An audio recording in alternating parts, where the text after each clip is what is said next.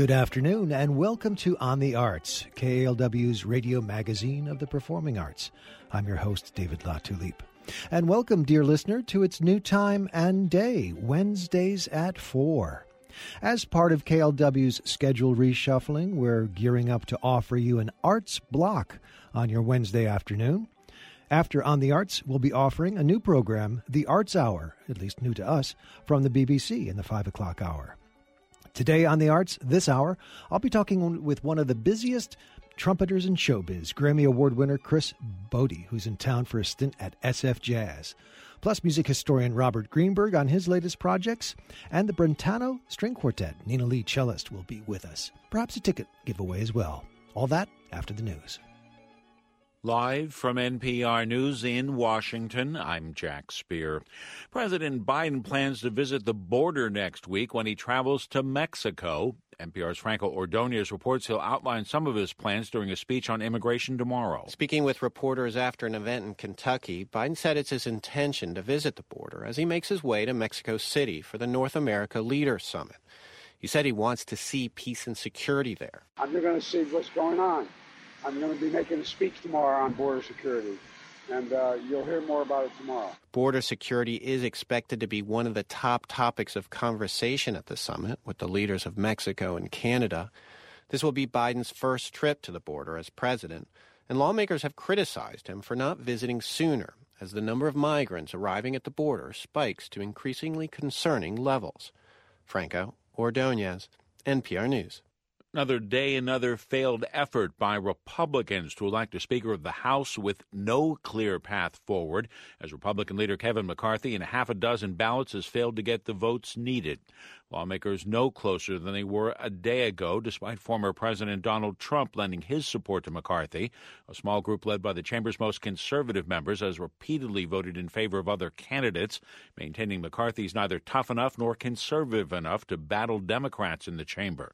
The House has adjourned till 8 p.m. Eastern Time tonight to presumably try again.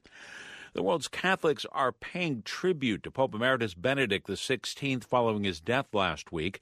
Texas Public Radio's Joey Palacios reports the Archbishop of San Antonio, who was appointed by Benedict over a decade ago, held a mass in his honor this morning. San Antonio Archbishop Gustavo Garcia Siller was appointed by Benedict XVI in 2010, a couple of years before Benedict became the first pope to resign in 600 years. Garcia Siller described him as affable, kind, and a wise man who was often an introvert. His talent was, above all, the knowledge of the scriptures, the traditions of the church, and the doctrine of the church. That is what he passed on. The Mass included a handful of bishops from Texas, Oklahoma, and Arkansas who were in San Antonio for a retreat. The current pontiff, Pope Francis, will hold a Requiem Mass at St. Peter's Basilica at the Vatican early Thursday morning. I'm Joey Palacios in San Antonio. Twitter says it will ease its ban on political advertising. It's the latest change by Elon Musk as he tries to pump up revenue after purchasing the social media platform last year. Company says it's relaxing its policy for cause based ads in the U.S. It also says it plans to expand political advertising it permits in the coming weeks. Twitter had banned all political advertising in 2019. 2019 in reaction to growing concerns about misinformation. The Dow was up 133 points. This is NPR. Officials representing Buffalo Bills player Damar Hamlin say the NFL safety's recovery appears to be moving in a positive direction two days after he collapsed on the field during a game against the Cincinnati Bengals. Hamlin went into cardiac arrest, requiring immediate medical attention. The family of the 24 year old player is reportedly optimistic, but further details are not being released. It's only known Hamlin remains hospitalized in critical condition in intensive care. The Polish government is sounding the alarm about a recent increase in Russian cyber attacks on Polish systems. Polish officials say they believe the country's ongoing support for Ukraine is the reason. NPR's Jenna McLaughlin is more. In the final hours of 2022, Polish officials published a statement on the government's website concerning a spike in Russian cyber attacks. According to the statement, Polish officials believe Russia is ramping up its efforts due to Poland's strong vocal support of Ukraine. Since the beginning of the war, Poland has been a vital ally, acting as a pipeline for millions of refugees. In a recent example of Russian retaliation, Polish officials said their parliament adopted a resolution condemning Russia as a state sponsor of terrorism. Then hackers took out the parliament website. The officials say hackers have also published fake Polish websites to spread disinformation. The prime minister has raised the alarm about cyber risk in Poland as a result. Jenna McLaughlin, NPR News. Crude oil futures prices moving in the opposite direction of stocks today. Oil down. Benchmark crude fell more than $4 a barrel to 72.84 a barrel on the New York Mercantile Exchange. I'm Jack Speer, NPR News in Washington. Support for NPR comes from NPR stations. Other contributors include Heather Sturt Haga and Paul G. Haga, supporting African Wildlife Foundation, working to ensure wildlife and wild lands thrive in modern Africa. Learn more at awf.org.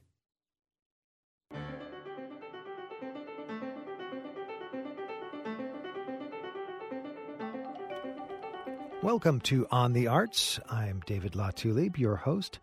If you're expecting another hour of all things considered, I'm sorry to disappoint you, but hope to entertain you as we're now offering an arts block for your Wednesday afternoons from 4 to 6.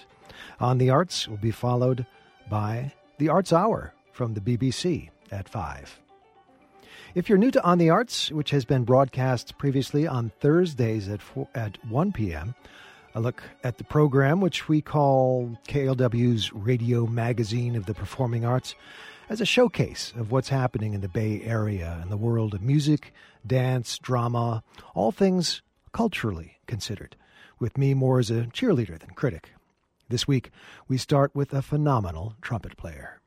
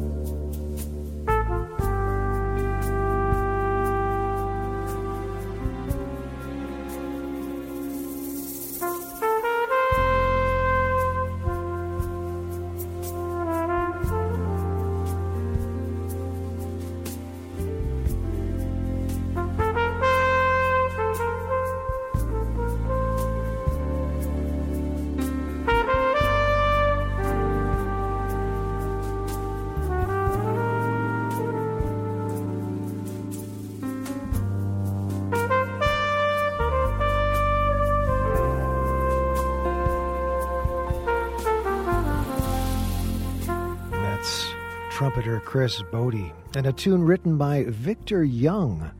What I just learned for the 1952 film One Minute to Zero, with lyrics unheard here by Edward Heyman. Although, from the style of trumpet playing, one can almost hear the singer.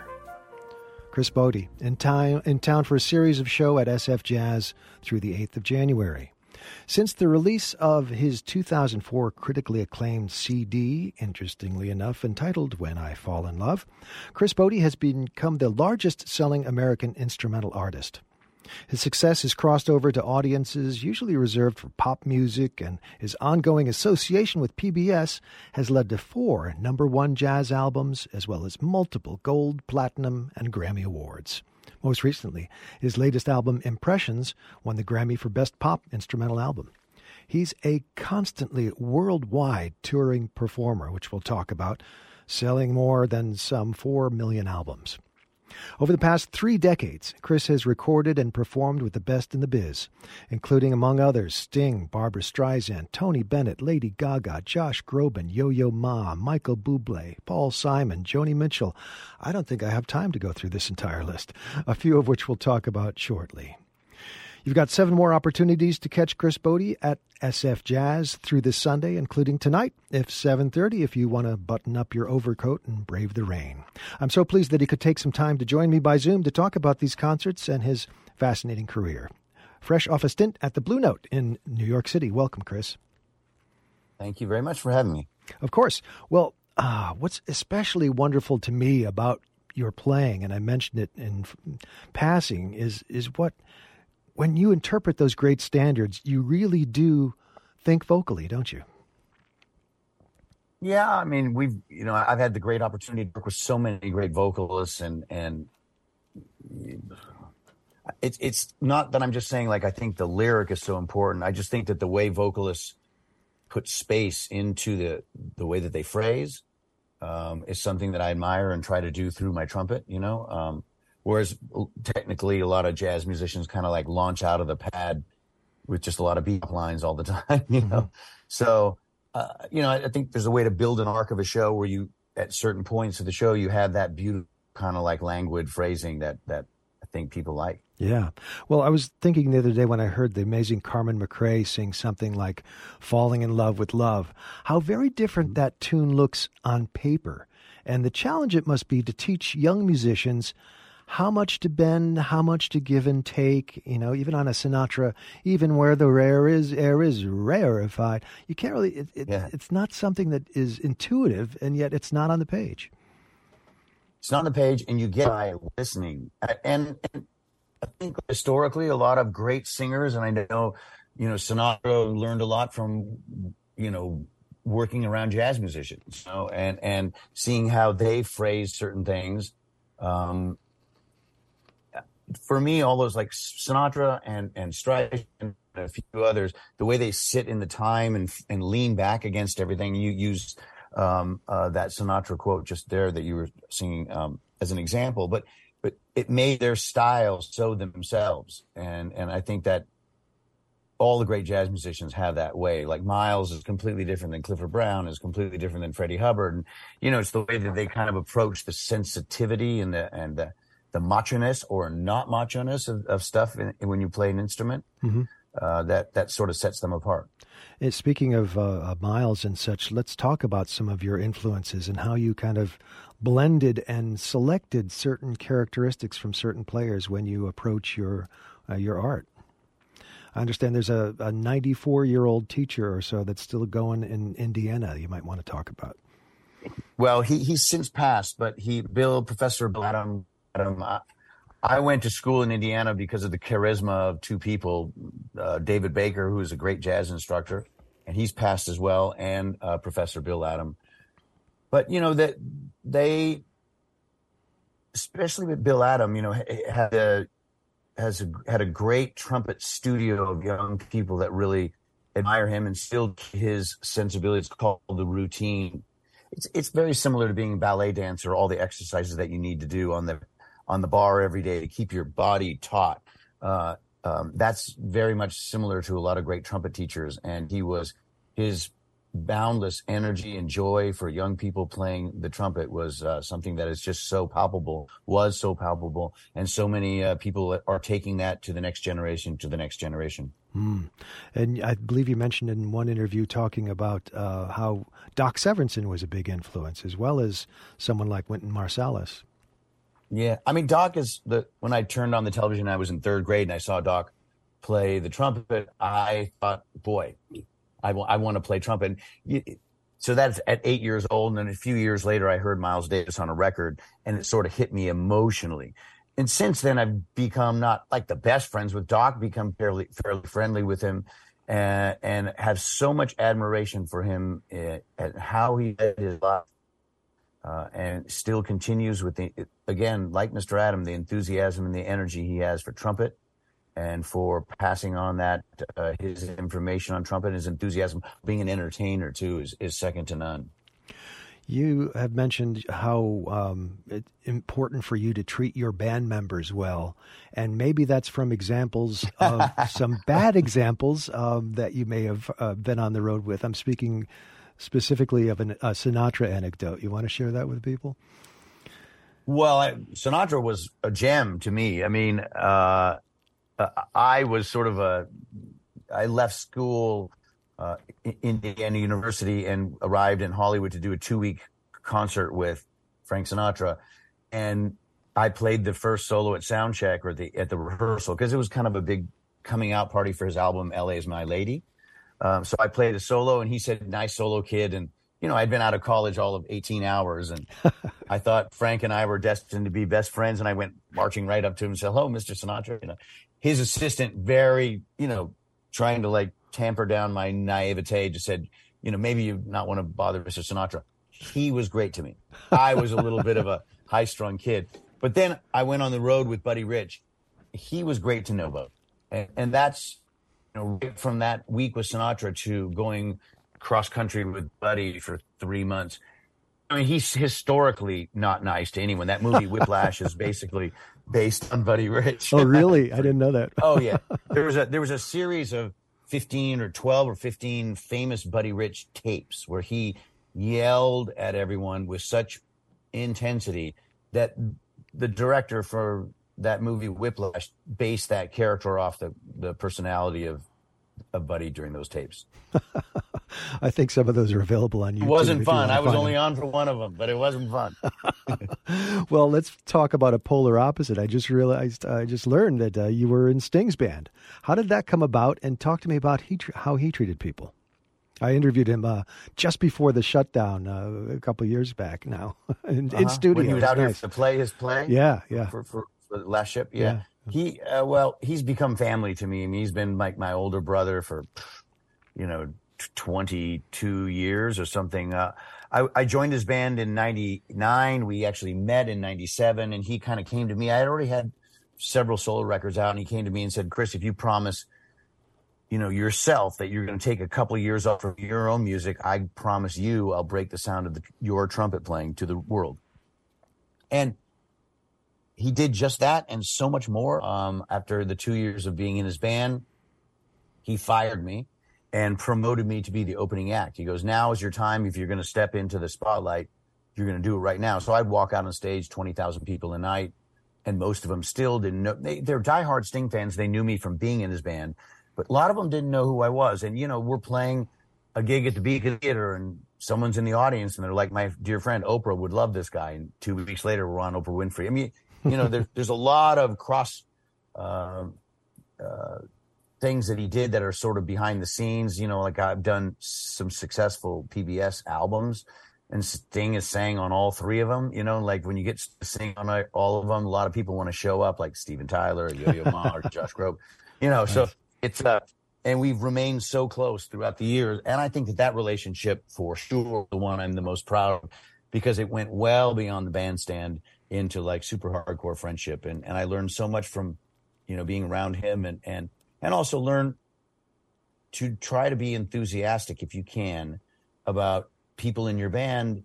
And sometimes it's time for them to leave and go off and do their thing and you have to be you know out of the the, the moments you shared on stage and and and and and wish them well. And yeah and sometimes you hate it when they leave. But that's that's part of life well you uh, just reading your tour schedule uh, just back from the Blue Note next to Seattle and Florida, Hawaii in February. A nice break coming up, a working break though it be at the uh, Celebrity Summit out of Miami with stops at Aruba, Curacao. Now, how do you mix things up for these various tours, and, and what can our San Francisco audiences expect? Well, for San Francisco, we have a, a, a big different show because we have some special guests that are, are, are completely different um, a, a popular singer uh, and although a new young uh, an up and coming artist named John Splithoff is joining us for the next year on tour. Uh, my new album features him as the special guest and the brand new song that we're, we're, debuting on this album called Paris. So that'll be out my first for Blue Note Records, and that'll be out in June. And I'm, I haven't made a record in 10 years. You know, you brought that up in the opening segue, and that's the thing that got me a Grammy. But it's, it's shocking to me that to think to myself, the last time I made a record, records were actually for sale, you know, and now with Spotify and everything, it's just a subscription thing. And I'm just kind of going, wow, it's amazing how quickly time goes. Um, we're, we're happy to have one coming out though. Well, let's talk about that, uh, that phenomena and the progress of technology. Is there such a thing anymore as a concept album? Given that people can pick and choose a tune from this and that, and it's all digital these days. I mean, it'd be nice to have that that concept of an album, but I don't know if that's as as prevalent these days. Well, I'm not really a, a singles oriented artist per se. Um, I mean, I've been able to tour the world very steadily for 20 some odd years. And I know that people that come to my show say this is such an amazing evening of music. Um, and I know I have a hit act, but I don't have a hit song. Like, you know, someone said, sing me the Chris Botti song. And I think a lot of people that listen to my music, they put the album on and they just let it ride. And they just, you know, rather than a much, much, much younger audience that is going to have, you know, bubblegum pop, this little hit. And, and that's great too. I, you know, wish both, you know, but, but, uh, I mean, I have some jazz hits on jazz stations and, and stuff like that, but it's more word of mouth act type stuff. And I think people will get this record and they'll just put it on and, uh, and let it just drape around their apartment or pay attention to it if they want to get into the jazz part of it. Mm. Well, I guess you haven't been recording because you haven't let yourself be in one place for too long. you must embrace this lifestyle of constantly touring. I mean, uh, I guess it's no, not so much to worry about a mortgage when you're just carrying a suitcase and a trumpet. Yeah, well, now I have a couple places, but I, yeah, I, am very committed to it, and it's, and I think that the pandemic kind of, I know I've had many conversations with Sting about this, like it's what we do, and and and speaking for everyone in the arts that had all that dramatic time off and how that impacts you. It's uh, it's pretty profound. And I think that not only a, a, a decorate generations of younger people and of older people like myself are going to look like that reset in their life. And when it comes to performers, I mean, if you're a young and up and coming jazz musician, the scenes in New York and London and, and LA have just changed like on a dime as when the when the pandemic hit.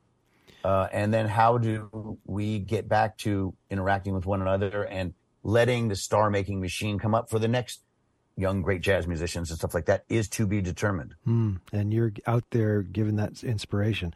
Now, given that you're touring so much, did you ever do the classic "Hello Cincinnati" when you were actually in Cleveland? yeah, yes, I've done that. and, but you know, I even like it, I even uh, I had a, a, great relationship with my former guitar player Mark Whitfield, who's great, but he's also a little bit of a prankster. And we were playing Tulsa, and, and I actually thought for a second that maybe I might get the city right wrong. So I went over and I said, "Hey, Mark, are we in Oklahoma?" City? And he goes, Yeah, yeah, Oklahoma City. So I said, Good evening, Oklahoma City. And it was Tulsa. And he looked over me and winked. And I was like, You, you bastard. That's great. Well, we mentioned Sting. Uh, it was such a great uh, chance to talk with him. And it's so wonderful that you have that ongoing relationship with such an, an amazing guy. Let's go out with uh, What Are You Doing the Rest of Your Life with Sting singing. Uh, more channeling Miles here, I think, than uh, Maynard or, or Wynton. Yes. Yeah. Well, you know, with, with the mute kind of makes it uh, uh, that way. But I'm so pleased with the way this arrangement and this this performance also got a Grammy, uh, and I'm I'm just so proud of all the stuff we've been able to do together. Um, we actually did a bunch of gigs live together where he joined our band uh, throughout the world in in, in uh, Indonesia and the Republic of Georgia and, and United Arab Emirates. We did some exotic gigs together. It was super fun. He's just a, you know, he's our modern day Sinatra, you know, and, mm. and uh, he's just such a class act. Mm. And you can come up to him too yeah. Here's Chris Botti with Sting. What are you doing the rest of your life? Mr. Botti in town through this Sunday. Got to catch it. sfjazz.org. Hey, while this is running, we've got two tickets for Sunday's performance at 3 p.m. Since I'm all alone here in the studio, be the first to email me with the subject line Botti B O T T I, to david at kalw.org while we listen to Sting and Chris Botti. Chris, thanks so much for taking some time today. Thank you. You have a great, great afternoon and all the best. Have a great gig. Happy New Year.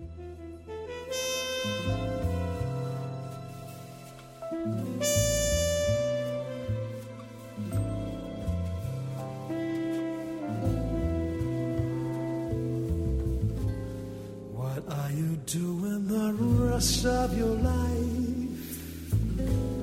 North and south and east and west of your life. I have only one request of your life that you spend it all with me. All the seasons and the times of your days are the nickels and the dimes of your days. Let the reasons and the rhymes of your days all begin and end with me. I want to see your face in every kind of light.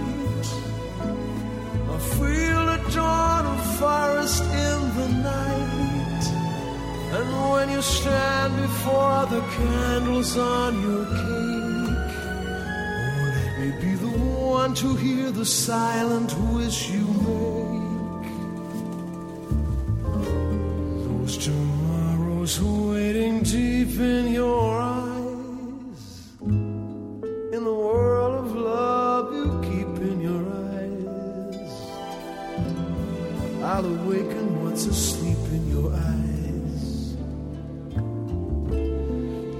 Take a kiss or two.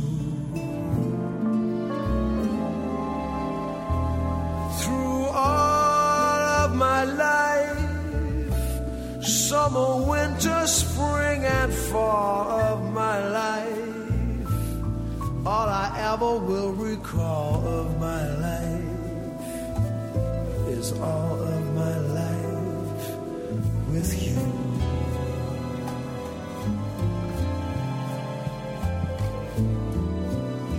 Sting singing What Are You Doing the Rest of My Life? And here's the wonderful muted Chris Botti chiming in. He's here in San Francisco, Chris Botti, that is, through Sunday. The tickets giveaways have been given away, but you can go to sfjazz.org for more details about the concerts that are coming up.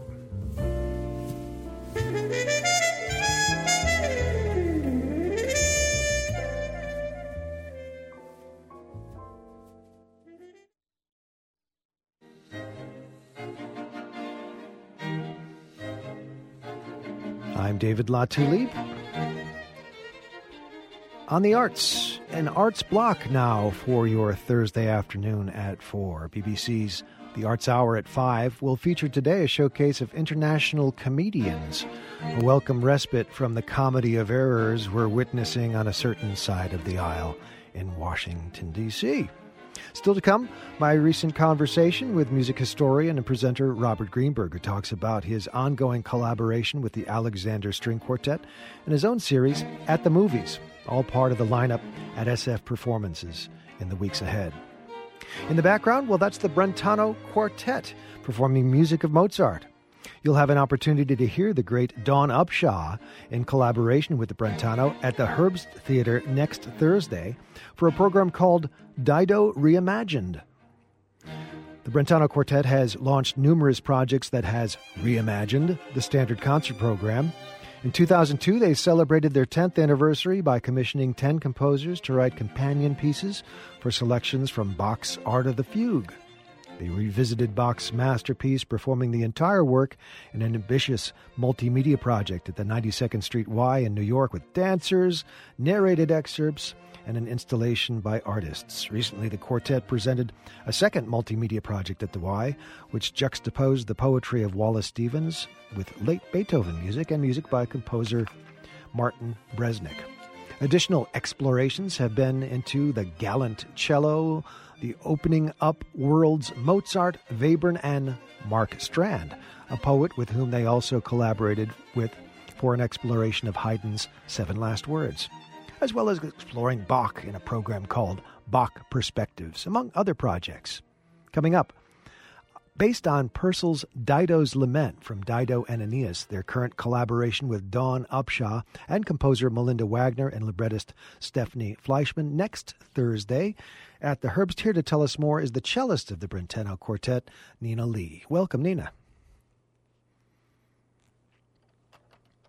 Uh, welcome, Nina. I had your microphone off for the minute. Hi. Oh, you're good. You're good. I was bad. Hi. okay, hi. Can you hear me now? I can. I can hear you now. How are you doing? I'm well, thank you. And how are you, David? I'm good, thank you. And I hope the quartet has stayed healthy through all of this uh, rigmarole and mishigas. Relatively, yes. good. Well, let's tell me uh, how this program, Dido Reimagined, came together.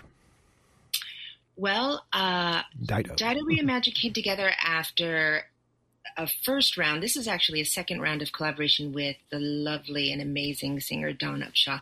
We did uh, a previous program that centered around Schoenberg's second string quartet with Dawn joining us and um, also performing Respighi's Il Tramonto with her. And we had such an incredible time collaborating and and creating and making music that the 92nd Street Y asked us if we would be open to another project.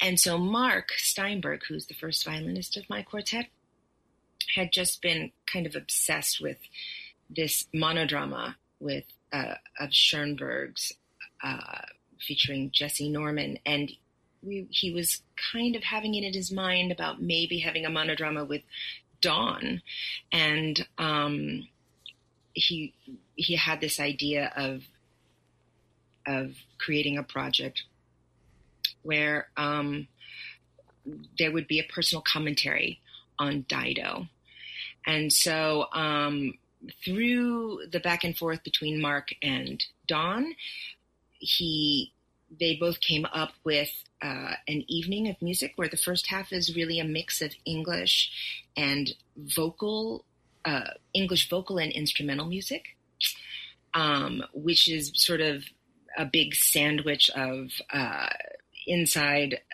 the vocal music. There would be it would be sandwiched by uh, the Purcell "Oh Let Me Weep" from his Fairy Queen, and the Dido's Lament that would uh, begin and end the first half, which has an incredibly similar kind of uh, quintessential lamenting bass line.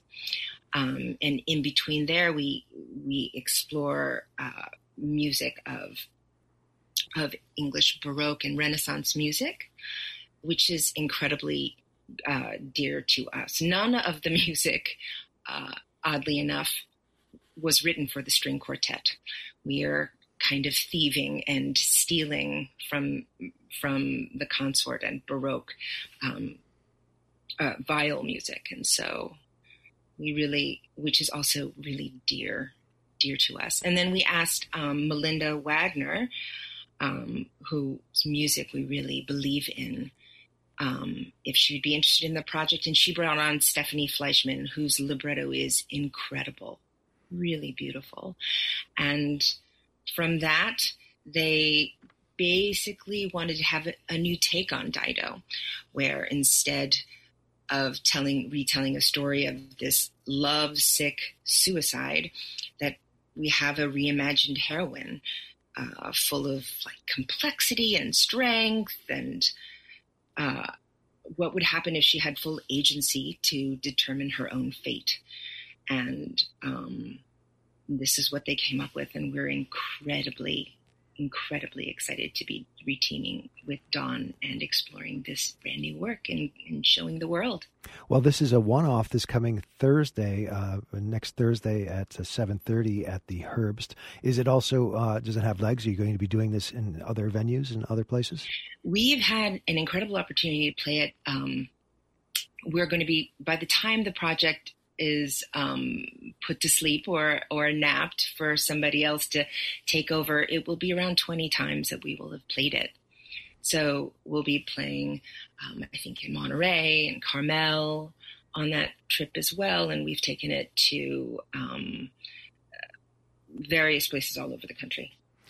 You can learn more about where those will be down the road at brentanoquartet.com. Music of Henry Purcell, Matthew Locke, and Melinda Wagner. Dido reimagined a response to Purcell's lament happening next Thursday at the Herbst. We do have four pairs of tickets to next Wednesday's show. You can be the first four emails with Brentano in the subject line to david at kalw.org. Once again, that's david at kalw.org. The concert next Thursday, 7.30 at the Herbst. What else is the Brentano working at beyond uh, this coming Thursday? Well, we have some other programs that we're we're doing. We have Dvorak and his America, where we've been doing uh, a, a, lovely evening centered around his A flat um, string quartet and his his association with America and spirituals. Um, it's been really fun doing that. Uh, let's see. I can't. We've been doing programs with um, promoting the music of Fanny Hensel Mendelssohn, the sister of Felix, who wrote a string quartet, and uh, it was. It has some incredibly beautiful, touching moments. So we've done that with we're playing, and then some tried and true Bart, uh, Bartok, Bartok's Fifth Quartet, and Haydn Haydn quartets that are also very dear to us. So we're keeping busy as well as teaching and um, traveling. Reimagining the uh, quartet and the chamber music experience, the Brentano Quartet. Learn more at brentanoquartet.com com. Thanks so much for taking some time, Nina. We don't have Dawn singing Purcell's uh, Dido's Lament, but we do have her singing If Music Be the Food of Love to whet your appetite for the great Dawn Upshaw next Thursday. Again, if you'd like a ticket, first four to reach me, david at kalw.org. Thanks so much for taking some time today, Nina. My pleasure. Thank you for having me on.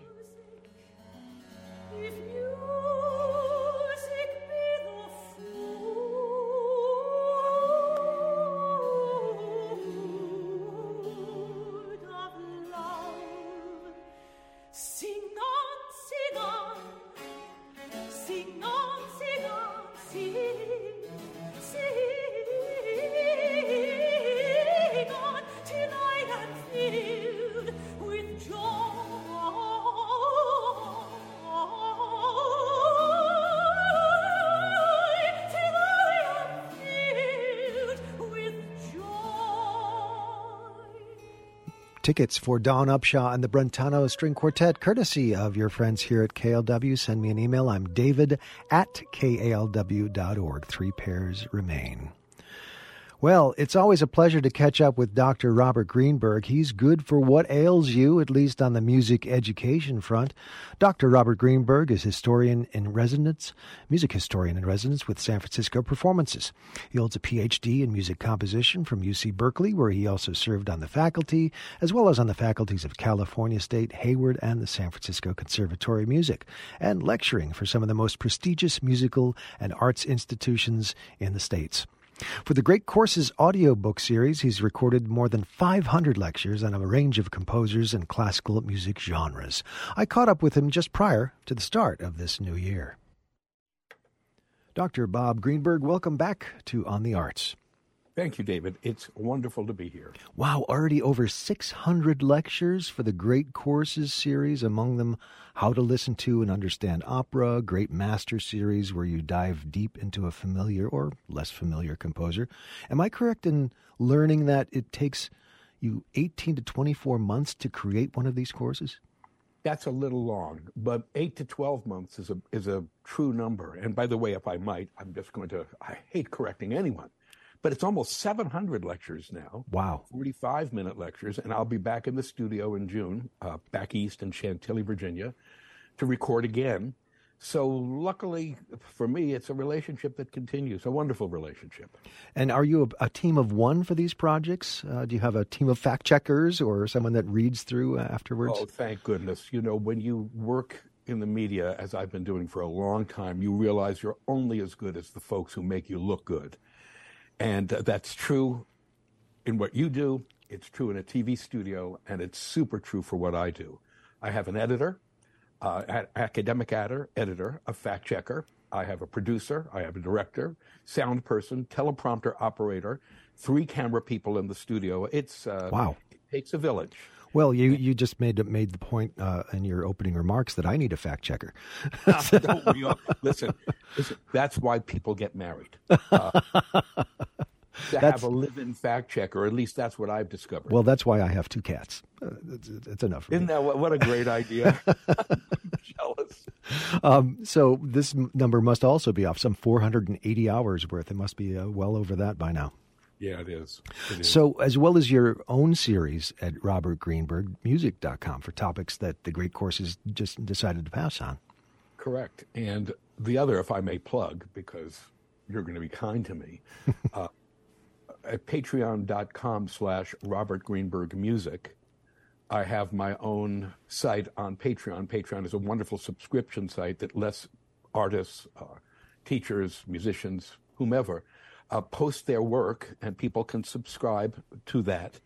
And during the pandemic, Patreon was for me a lifesaver, both emotionally and financially. Emotionally, because I was able to write and perform and get my stuff out there, and financially, because I was able to see a little income, because otherwise, those in the performing arts got a little killed during that period. Yeah, a lot of le- a lot of lemonade had to be made from those oh lemons. That's for goodness. sure. I posting. I've been posting about five to ten thousand words a week, plus performances and vlogs and such. Wow, that's a good site.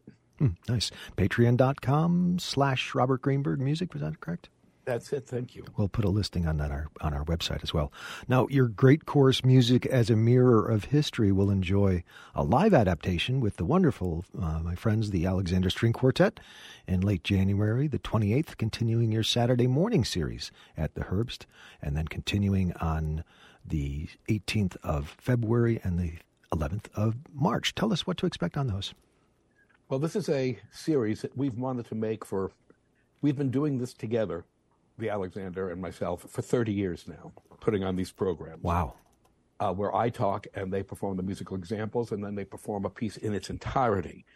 And uh, a course we've, I say a course, really, it's a, a concert series that we've wanted to do for decades, deals with that most fascinating and potentially problematic period at the turn of the 20th century when the romanticism of the 19th century gave way to all kinds of extraordinary experimentation in the arts music that we love, but that still frightens a large portion of the public. Mm-hmm. Music by Anton Webern and Alban Berg, and of course Arnold Schoenberg.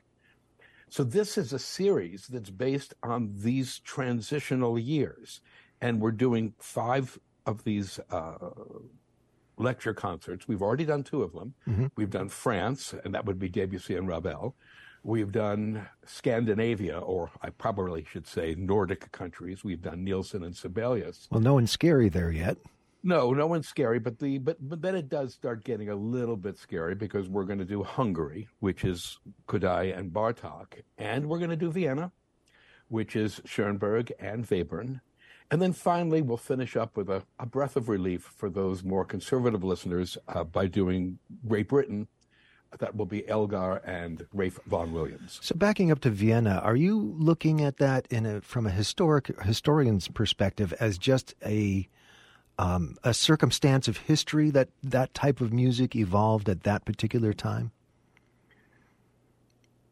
History, music, technology, sociology, sexuality. Composers live in the same world we all live in and composers react to that world. Composers don't create musical style. The environment creates the style in which the composer works. And what was going on in Vienna in the late 19th century was a magnificent empire unraveling at the seams. As a capital city, Vienna was a brilliant capital city, but it was in a state of denial. Terrible things were happening in Vienna in the in the 1890s in terms of the rise of uh, the far right anti Semitism, uh, anti gypsies, anti outsiders. As the empire ravels, unravels, of course, outsiders are blamed. And Arnold Schoenberg was a alienated Jew of great genius, a composer, a brilliant composer, who at the turn of the century found himself increasingly dissatisfied with a musical language that had been in use for 400 years, and it simply didn't seem to apply to his ear to the music that preceded him, meaning Brahms and Wagner, and uh, and his alienation, and of course the technological explosions of the time made composers want to be relevant. I mean, there's a famous line from Debussy: "I want a 1910. I want my music to be as relevant to the 20th century as the aeroplane." Hmm. Composers seek relevance, and Schoenberg, for example, and his two great students, Anton Webern and Alban Berg, we're reacting to these changes in technology, changes in philosophy, Freud, Einstein, Heisenberg. It was a whole new time, and they wanted to create a whole new music, a music based, by the way, on melody, not on traditional harmony. Schoenberg saw himself as a simplifier. I'm going to get back to writing music that's pure melody, pure polyphony, that is the interaction of different melodies, without worrying about tonal harmony And then something happened to Schoenberg in in, uh, in 1907, I believe it was, that pushed him over the edge. His wife Matilda had an affair with an artist named uh, Gerstl, a friend of Schoenberg's.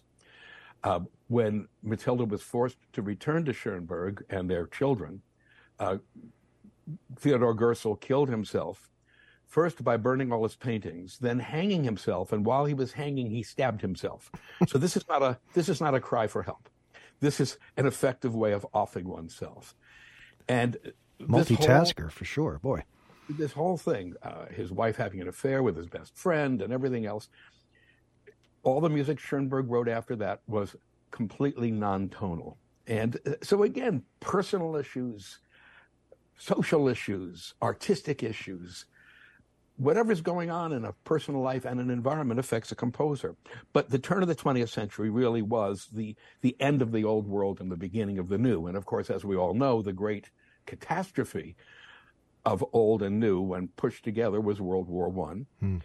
Which was between 1914 and 1918, uh, a technological war fought using the tactics of a 19th century war, which meant unbelievable amounts of industrialized death at the hand of artillery, mm. modern artillery and modern explosives. Mm.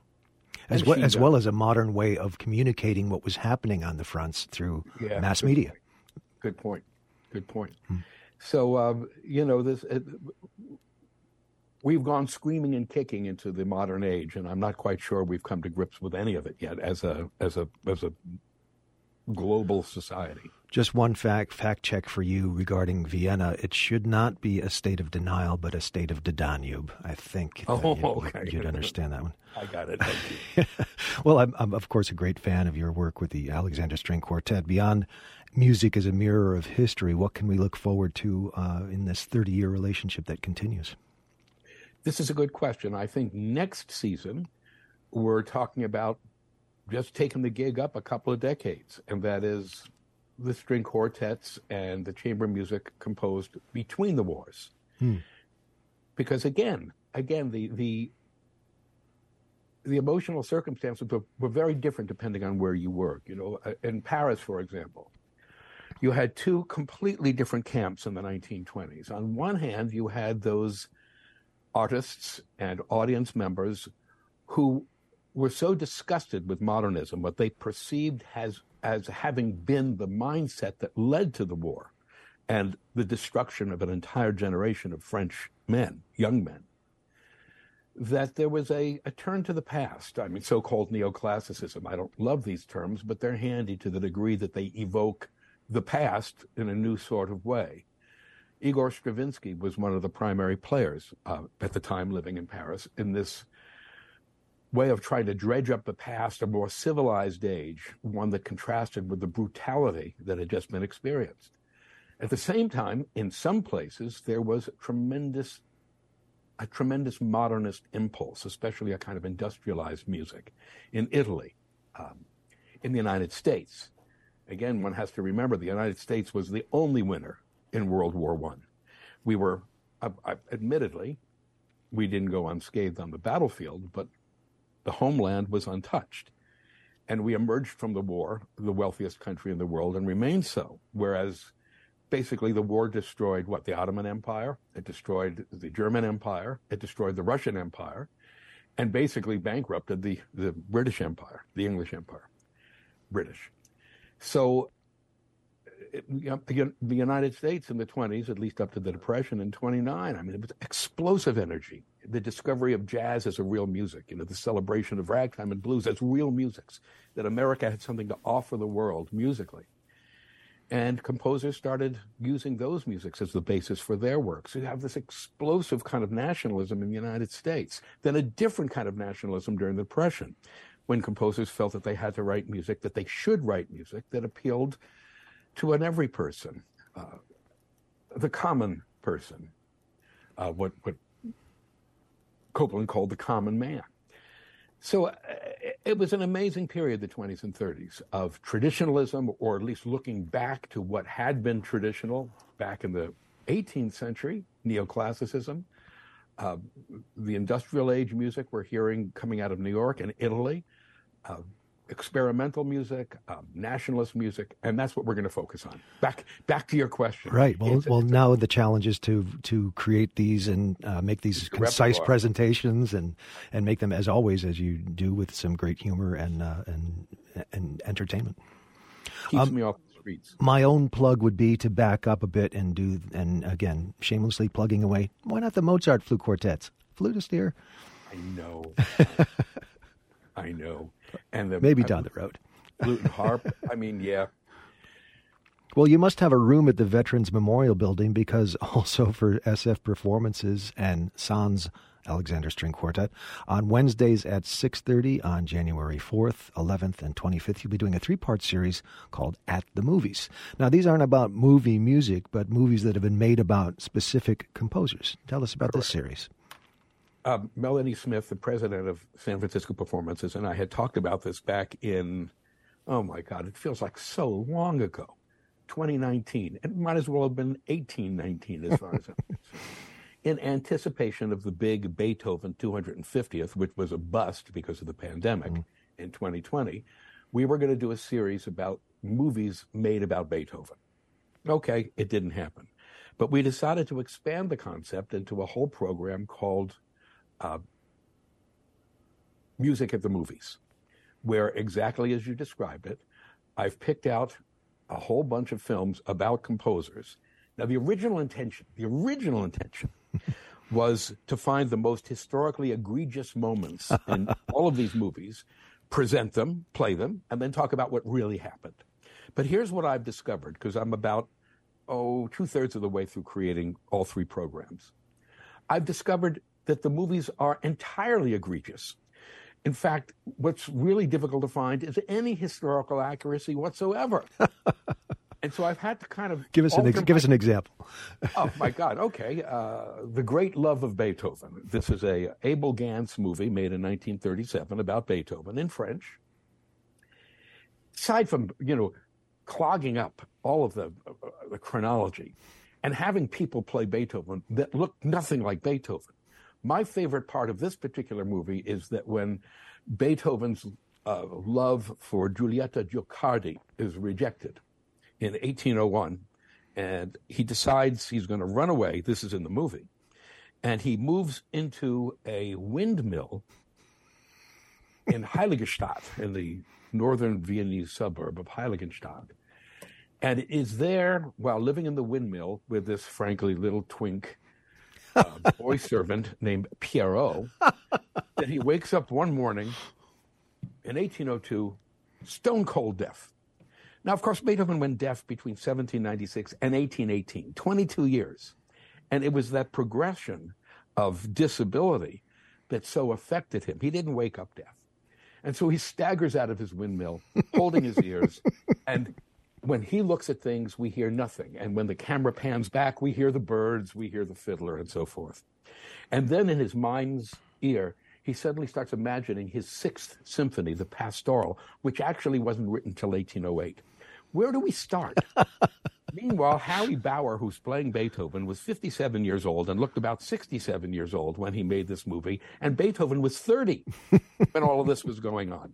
So, Talk about know- fact checkers. how many how many bells are being rung here? I, I've had to change my tack in creating this thing because because I mean, I, here's what I did yesterday. I've been working on Lisztomania by Ken Russell. Mhm. You just got to see it to believe it. I, I don't know any better way to put it than that. I'll put it on So, my, uh, my Christmas list, Lisztomania or birthday list. The one thing that will be, the one thing we will have is a good time. A lot of laughs, I'm afraid, at the expense of these terrible movies. Now, um, you're also a gifted composer, a PhD from Cal, giving you some unique insight, I think, into talking about composers. What are you working on in that department, and where might we hear a Robert Greenberg opus in the near future? Heartbreak. Well, you know, I haven't written anything for a couple of years. Okay. And that's that's because the pandemic forced me to do so much writing on Patreon, or at least I decided that's what I needed to do to create a um, a body of work that I could sell. And uh, yeah, the composing is always, you know, I, I that's what my PhD is in. That's what I was going to be when I grew up. I, f- I happen to think I'm good at it, but it just never really quite happened. So Mhm. where can you hear it? I, online. All right. I, I, I was, you know, I was intrigued by your festejo episodio, episodios for two flutes, uh, two percussion, flute, piano, and trombone. Right. Well, this was, I'll, I'll admit, Festeo Episodios, uh, I wrote that when I was a graduate student, uh, my second year graduate student. So that would have been 1979. But we had some marvelous players in the music department at Cal, and one of them was just a killer trombonist. Well, you know what? You got that kind of talent, an undergraduate that can play anything and is willing to play anything. Well, every grad student wants to write for that person because that's what you do. That's the smart way to go about making music. And that, by the way, is how I've always made music. I've written for people I know. I've written, I think, five pieces for the Alexander String Quartet, for example, including a piano quintet that added Roger Woodward and four string quartets. To me, to me, writing for someone is all makes all the difference in the world. So anyway, you can always hear my stuff online. Uh, it's up on YouTube, and you can hear pretty much anything I've written on my website at robertgreenbergmusic.com. And th- that's all freebie. You know, just go and indulge yourself. And if you want to buy a score, they're very cheap. One more plug. I'm a, a, a fan and sub, e-subscriber to your Dr. Bob Prescribes and Music History Monday email lists. It's a great way to swallow a quick music pill in a fun and informative way. Tell us how you decide on a topic and what you're looking to convey that will come across as more than just like a Wikipedia entry.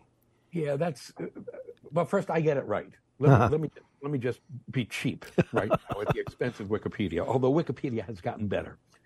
About eight or nine years ago, Melanie Smith, or probably not that long ago, 2016, so almost seven years ago, Melanie Smith, president of San Francisco Performances, and I am nominally the music historian in residence for San Francisco Performances, asked me to create a, a blog of some sort that they could run on their website uh, every week.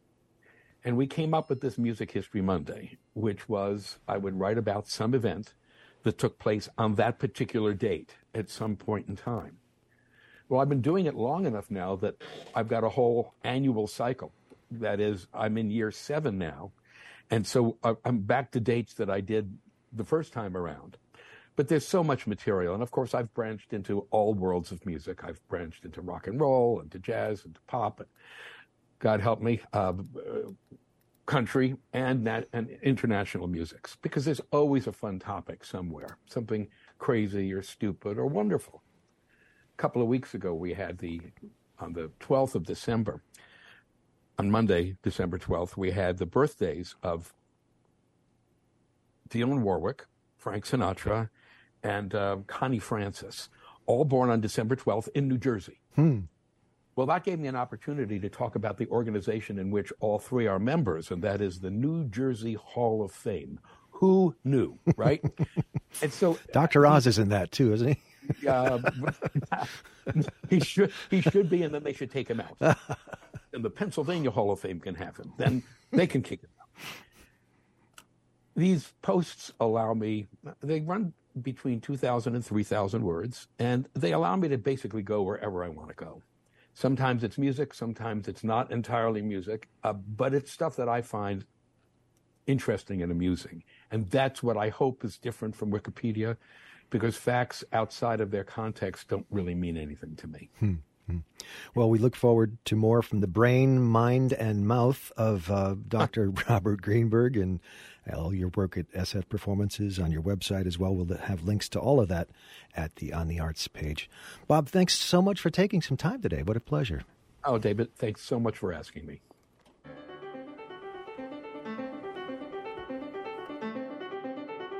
Learn more at sfperformances.org. We'll have more at our website as well. That's it for this week's On the Arts. I'm David Latulippe, and I welcome your feedback, not only about the new date and time of the show, but let me know if you've got someone you'd like to feature on the arts. Self promoters welcome as well. Send an email to david at kalw.org. My thanks to Janice Lee for producing the show. All of the shows are archived at kalw.org.